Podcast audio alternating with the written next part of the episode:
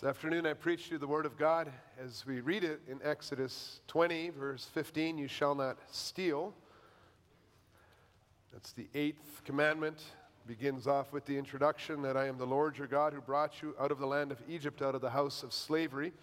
And our confession concerning this eighth commandment is found in Lord's Day 42 of the Heidelberg Catechism, which you can find in the Book of Praise on page 557.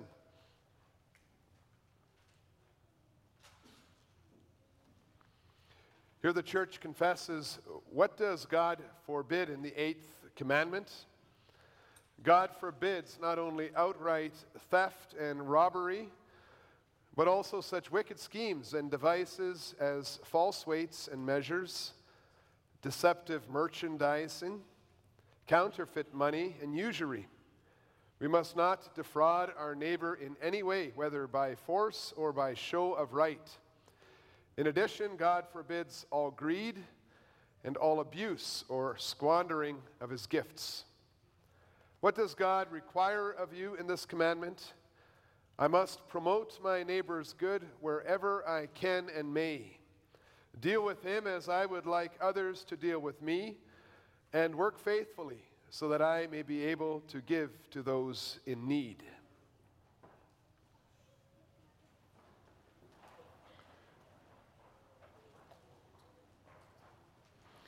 Beloved congregation of our Lord and Savior Jesus Christ, that principal message of the eighth commandment is found in many places uh, in the law, in the prophets, in the wisdom literature, the gospels, and the pastoral letters. And all these different parts of Scripture often give warnings about the dangers of money for our spiritual well being. It can be dangerous. It, we even sang that in Psalm 62 the question, why set your heart on, on earthly splendor? And if we look at the different warnings, you can kind of group them into three major groups. A major warning against wealth can be seen when the Lord condemned a nation. The nation was Tyre. It's in uh, Ezekiel 28. He warned them, he said, uh, Don't be proud in your wealth. They were condemned because they were proud in the wealth that they had obtained. They had great wisdom in trade and they got rich and, and they also became proud. And that's because wealth gives a person a feeling of power on the earth.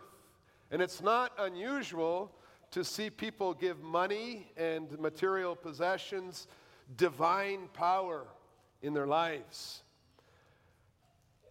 The second repeated warning in Scripture makes it clear that the love of money is idolatry. Don't, don't give it that divine power, makes it an idol.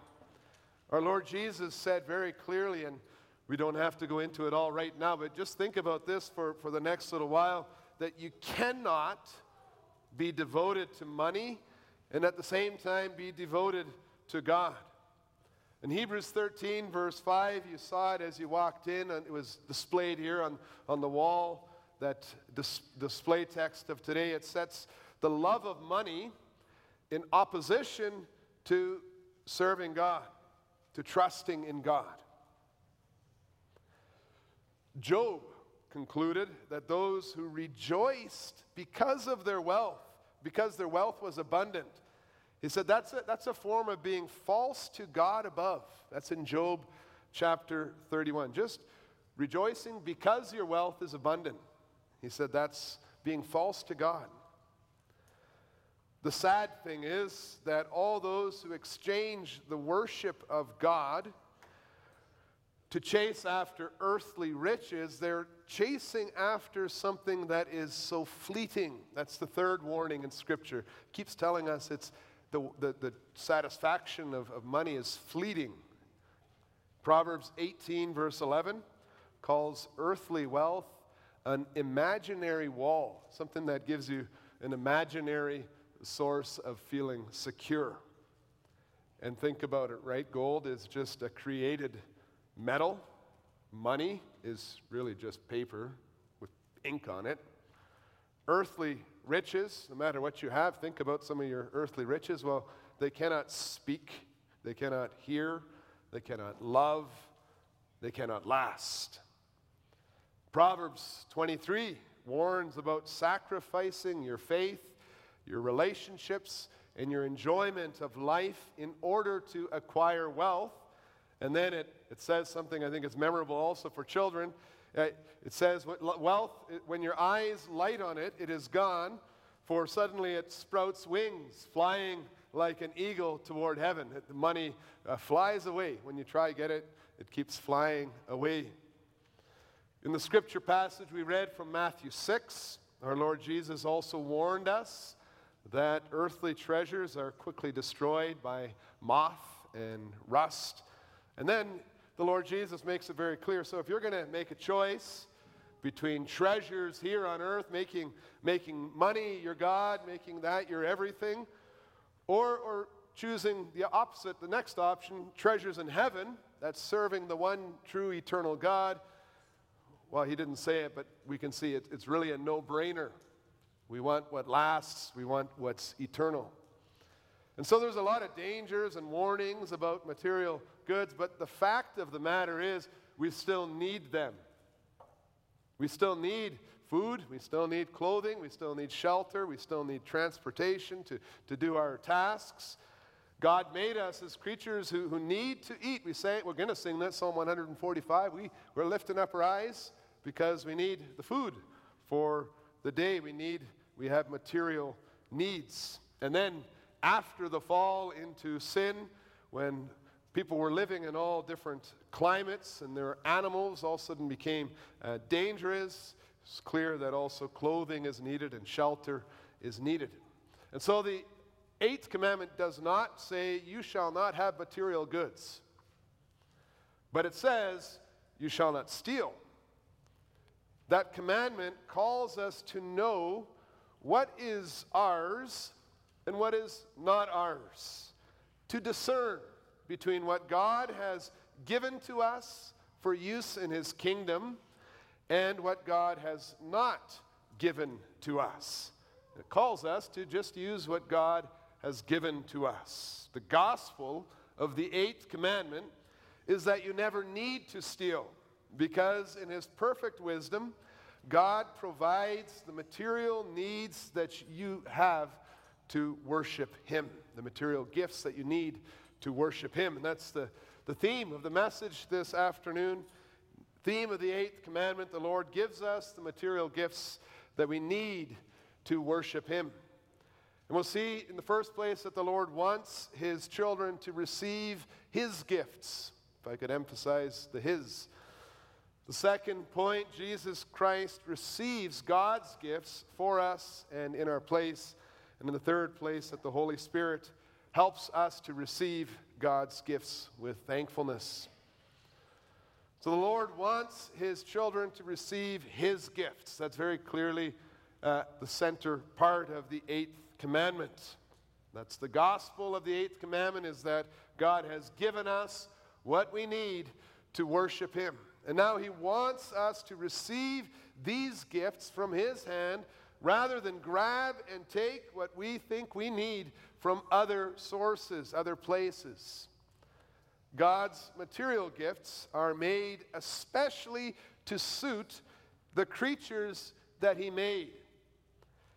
His gifts satisfy the physical needs of the body, but also the longing for beauty in the eye. Aesthetic appeal is important also in the gifts that God gives. And His gifts satisfy the longing for understanding in our minds and the longing for peace and contentment in the soul. When the Lord God made the world, He didn't just give the basic necessities of food and water, which He could have done by placing, you know, having strategic intravenous IV injection sites that you just go to and plug in and get your basic necessities. The Lord didn't do that. In fact, we read in Genesis chapter 2 that he gave us trees, and then his two, two parts of those trees. They were pleasant to the sight, and they produced food that was pleasant in its variety. He wants us to see that life is more than just food and the body more than clothing. That's what he says in Matthew 6, verse 25, again in Luke 12, verse 23. And so God told Adam and Eve where to go, not just to find food, not just to find beautiful trees, but to find gold and onyx stones. Gold is a precious metal, it's jewelry. onyx stones, it's, it's again precious stones. And you see that God's material gifts aren't just there to make sure we survive, but He wants His creatures to thrive in creation. And so He gives us gifts that are so wonderful for the creatures that He made. And He wants us to receive these gifts, His gifts, because the gifts that He gives are excellent. They're the gifts of the Creator for His creature, they're a blessing for our bodies, for our souls, for our minds, and because He's determined exactly what we need. Now, when we consider where God placed His gifts, we can also see how He wants us to receive His gifts. We've seen they're special, they're unique, they're gifts for us. And so we say, well, where, where are these gifts? And if we look right away in creation, we can see that God embedded these material gifts in creation. And so God wants us to do some work to extract the gifts for ourselves. God didn't place peeled, cored fruits into the mouths of his creatures, but he made a tree to grow. Gold was not found already processed in, in rings of different sizes. Deuteronomy 8 tells us that the Lord told his people, He said, The copper is, is there in the hills. You got to dig it out. So, receiving the gifts of the Lord involves work, involves participation on our part. That's how we receive the good gifts of God. It's interesting to see that sometimes God also just gives gift that no one uh, worked for. You can think of the Exodus from Egypt. Exodus 11, the Lord told Moses, Tell the Israelites to ask their Egyptian neighbors for silver and gold jewelry and then when you read in Exodus 12, verse 36, when they're leaving, the Egyptians just gave it to the Israelites. It was a, a gift that they hadn't worked for, and God received that, and He used those gifts also later for the tabernacle. Again, you can see in, in the time of wars, when the Lord sent out His people to, to conquer the land, the promised land, they received the spoil of war. And the Lord even received the tithe of the spoil of war. It was a gift given to his people as they carried out their task. And so we recognize that everything they received, everything God's people received, really was a gift that is given tribute to God. And he wants his people to use these gifts to serve his kingdom. Now, at the same time, since the, the gifts that God gives, these material gifts, were extracted, that just means taken, taken out of creation, or they were channeled through other nations who, who gave them over.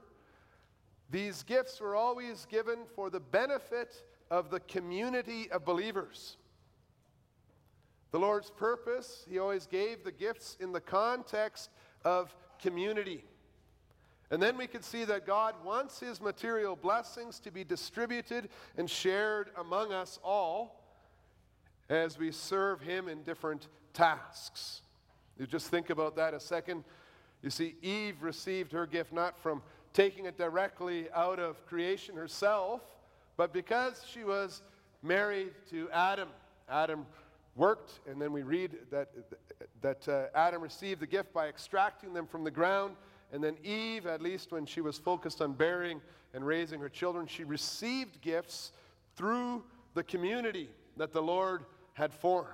So there's several different ways that we as God's people receive gifts from his hand. And as we look at the commands against stealing and against theft, we can see that God wants us only to receive the gifts that He gives to us. And so we have to carefully see how did these gifts come to me? Are these legitimate gifts?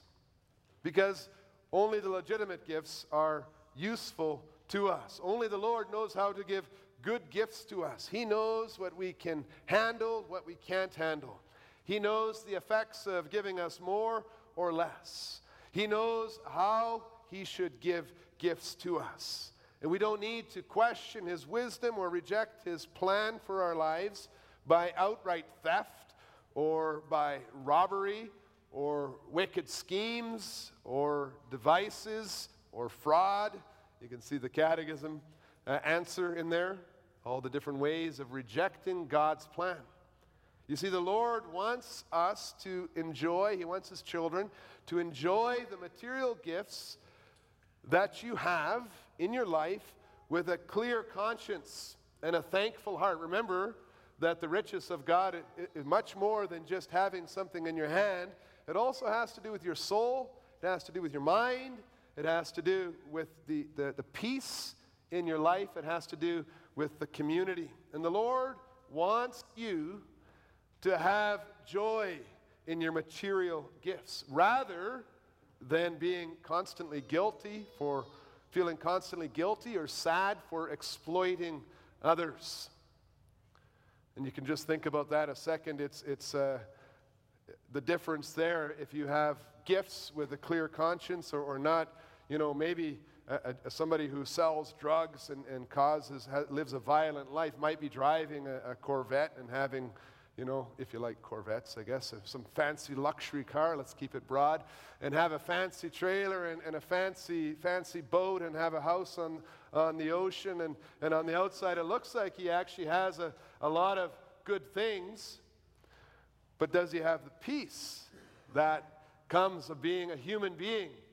And then we see that it, when those who take gifts take things away for themselves at the cost of others, they don't have the fullness of God's blessing. And so Proverbs 15 says, Better is a little with the fear of the Lord than a great treasure and trouble with it.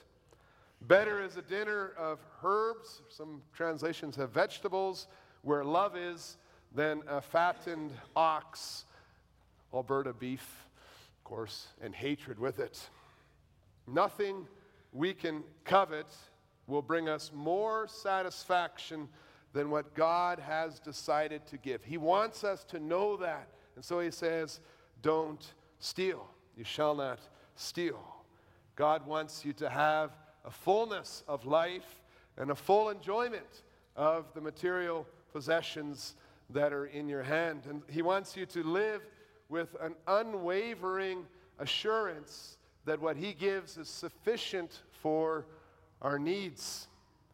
That's what we see in the life of our Lord Jesus Christ. That's righteousness to the eighth commandment that's visible in Christ Jesus' life. He received God's gifts for us and in our place. Luke chapter 6, verse 3 suggests that our Lord Jesus worked as a carpenter before he officially was anointed by the Holy Spirit as the Christ, the anointed one. And that means that our Lord Jesus depended on others around him for extracting resources from creation to fabricate the building products that he needed. And that when he was interacting with others in these business dealings, he was obeying the eighth commandment perfectly. Jesus Christ's words to the man who wanted his brother to share the inheritance with him, that's in Luke 12, showed that Jesus never coveted what belonged to others in the distribution of wealth. When we repent of the sin of being unfair, of being cheap, in our business dealings with others because of our own greed, then we can be comforted to see that our Lord Jesus received his gifts in accordance with the eighth commandment. He received the profit that God had prepared for him through honest negotiation, through through fair treatment, honest treatment of others. He obeyed the eighth commandment perfectly for us and in our place. That righteousness, brothers and sisters, is our righteousness when we believe in Jesus Christ. It's the righteousness that God judges us on because we believe in Jesus Christ. And if you have sinned against the eighth commandment, you can confess your sins, you can repent, and you can run to the Lord Jesus, who saves you, who renews your heart. And when he lived on the earth, you can see the Lord, the, his Father in heaven didn't make it easy for our Lord Jesus to be content and to trust in him. And so, the Lord Jesus even warned people who wanted to follow him as his disciples. What did he say to them? He said, Foxes have holes and birds of the air have nests, but the Son of Man has nowhere to lay his head. But recognizing his Father's will to make him poor in order that others might be spiritually rich, our Lord Jesus, who could make money appear in the mouth of a fish, he submitted himself to God's plan for his life. And instead of being some rich tycoon, he received support from the women who equipped Jesus and his disciples out of their own means. That's Luke 8, verse 3 in his righteousness and his obedience to the eighth commandment, the Lord Jesus shows that sometimes the Lord wants very righteous people to focus their lives on things that don't give them time to labor in the workforce or to have a business. Our Lord Jesus obeyed the eighth commandment when he received material gifts that came to him from his Father in heaven through the communion of saints, even though they possibly required more humility to receive, even especially for the King of heaven. And so when we repent of the sin of being too proud to receive the gifts that God decides to give to us through the body of believers, or when we are sincerely sorry for getting so anxious in our need that we stop trusting in God and we try to steal money for ourselves, maybe by evading taxes or cheating the system in some way or another. And when we fight against these sins, then we can turn to Jesus Christ and we can see his righteousness. He obeyed the eighth commandment by trusting in the Lord to provide for him when he didn't know what was coming. And when our Lord Jesus received such gifts, he also taught that an underlying principle of the eighth commandment is that all material gifts belong to God's kingdom, and none of and, and, and none truly belong to any one individual when Jesus urged his followers to do good and lend, expecting nothing in return, that's in Luke 6, verse 35. And then the, the skill testing question is what psalm would that refer to as well? And then you remember this morning's psalm, Psalm 15, verse 5 no usury, give, a righteous man will give without expecting anything in return. The Lord Jesus also told us in Luke 12 to be rich toward God rather than laying up treasures for ourselves. He made it very clear that each one of us, including himself as the righteous one, is a steward of the material gifts that God directs our way.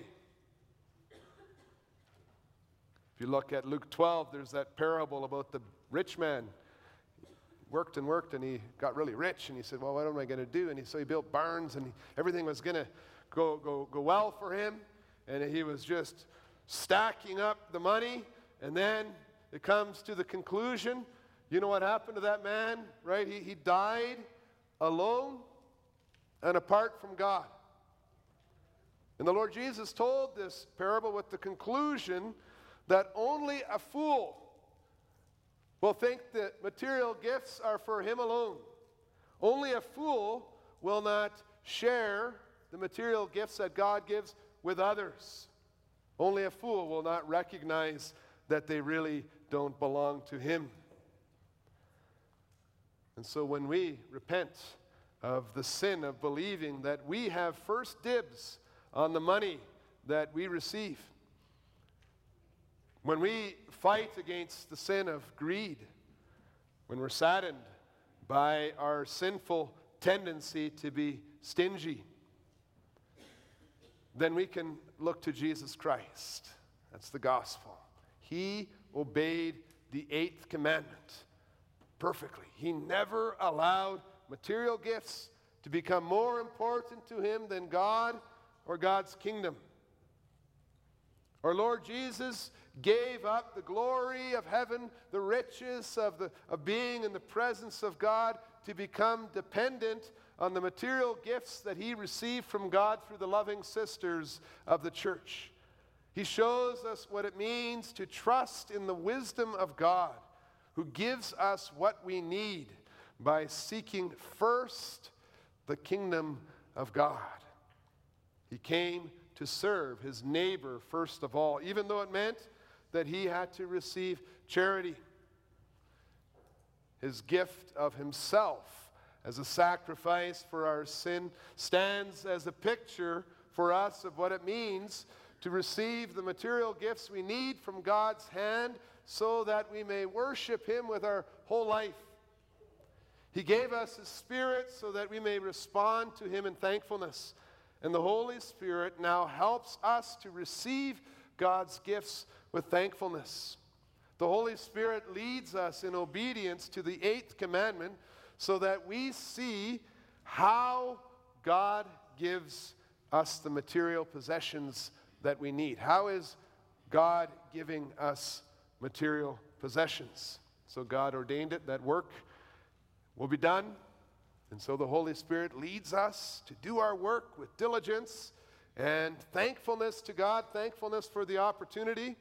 And whether we earn a wage directly or we are cooperating in that wage by supporting others in their labors in the, in the fellowship of believers, we can see the hand of God behind our material gifts. And even when the Lord gives us gifts that we have not earned in any way, like an inheritance, or as it was, I guess, in Alberta in days gone by, a special government bonus, when we have these gifts that come out of, out of nowhere, the Holy Spirit helps us to see these are gifts from God's hand to be used for His kingdom. They're not to be considered our own personal treasures. And when the Holy Spirit gives us this perspective, we're not envious. We, we don't, uh, we're not envious of the covetous person who is willing to cut off relations with his brother, who is willing to fight over an inheritance. And we're not envious of the lonely fool who dies alone and rich, but apart from God, because he spent his whole life trying to lay up treasure for himself the Holy Spirit shows us what a blessing it is to earn our wages and to receive God's gifts in fellowship with each other. And then we, rem- we understand what the Lord was saying. He said that, that wealth is more than the abundance of possessions, wealth is blessings in the community. And when the Holy Spirit then leads us in the eighth commandment to receive God's gifts, He also makes us discerning so that we do not have any desire for false substitutes. So we have our, our Bibles open and we can analyze the gifts that are coming into our lives. And we can ask the question are these gifts from God? And the scriptures make it clear that any type of wealth that comes as a result of unfair wages or oppression or fraud or deceptive merchandising or usury or intimidation. That's not legitimate wealth. And so we know that the Holy Spirit will never lead us to gain income in these ways. And if we're doing that, we're actually fighting against God who lives within us, who dwells within us. When we have the Holy Spirit, and we desire to only receive what God has ordained for us and nothing more, because we trust in God and we see that it's sufficient. The consequence of this, and it's very down to earth consequence, is that we will investigate the companies that we invest in or that we shop in. We'll learn about the origin of the products we buy. Maybe when you get home, but you can open it now, James 5, uh, verses 1 to 6. When you shop, when, when you do your business, think of James 5, verse 1 to 6. That's where the Lord is saying, I'm hearing the cries of the laborers. And so the question we always have to ask is when you buy something, if you go to a store, you buy a book, you go to a, a store, you buy shoes or bananas. If you're in Socials 10 with Mr. Melista, the question of globalization and where did those bananas come from? How did they get on your, how did they get on your table? The question always is, have the wages of the laborers been paid or have they been kept back by fraud? Are we today fattening ourselves in a day of slaughter, living in luxury and self indulgence at the cost of the exploitation of other humans? So, where do our shoes come from? How did these bananas get on our table? Are these material things that God has given to us that we can use to worship Him, or they, are they things that we have grabbed for ourselves in greed?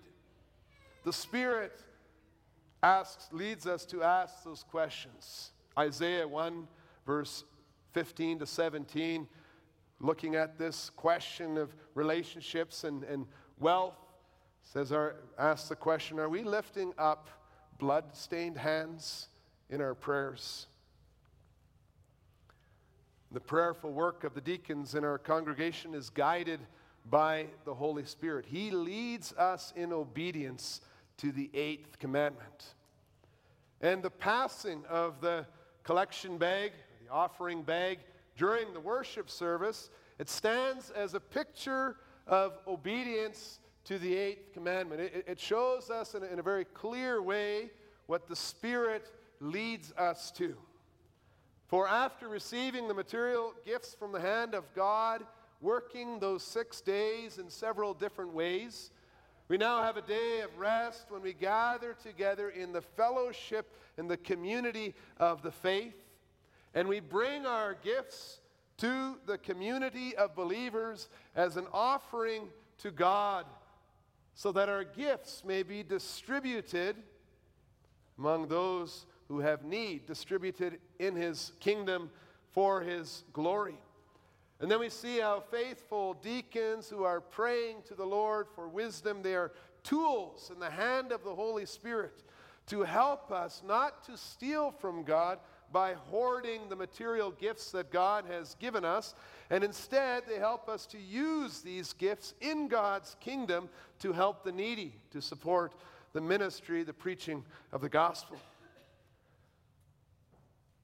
And when we are in need, when we are unable to meet our financial responsibilities to God and His church, the Holy Spirit helps us to see that God also uses the communion of saints to provide us with what we need, just as He did with our Lord Jesus.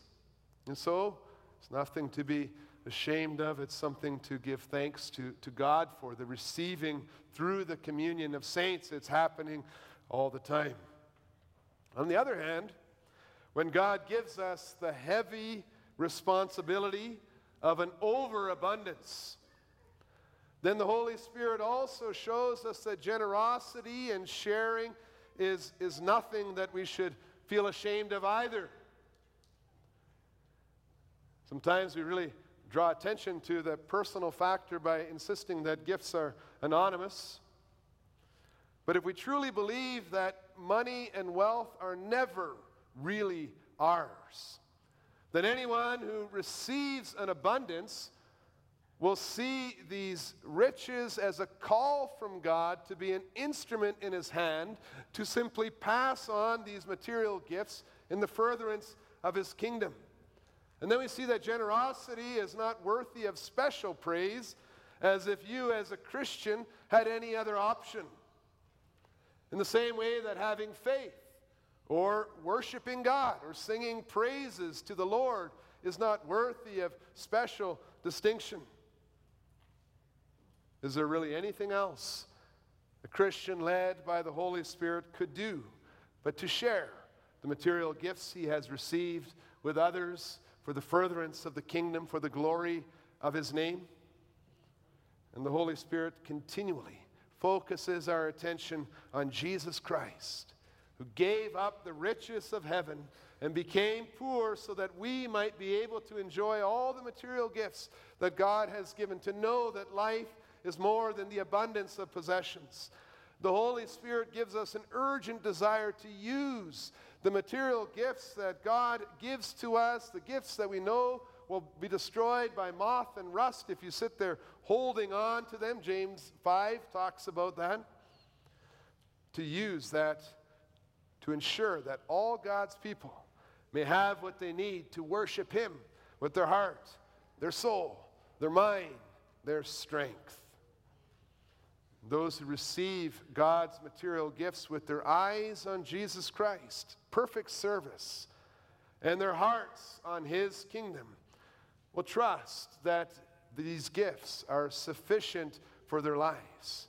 They will never be proud of their wealth or rejoice because of the abundance of their possessions as if it showed anything about themselves. They will not replace God with their wealth because they know that God is the one who has given it. And so when the Holy Spirit leads us in obedience to the eighth commandment, He makes us humbly receive the material gifts, the tools, as tools that we have now to serve Him with. Praise the Holy Spirit who helps us to receive God's material gifts with thankfulness for His glory. Amen.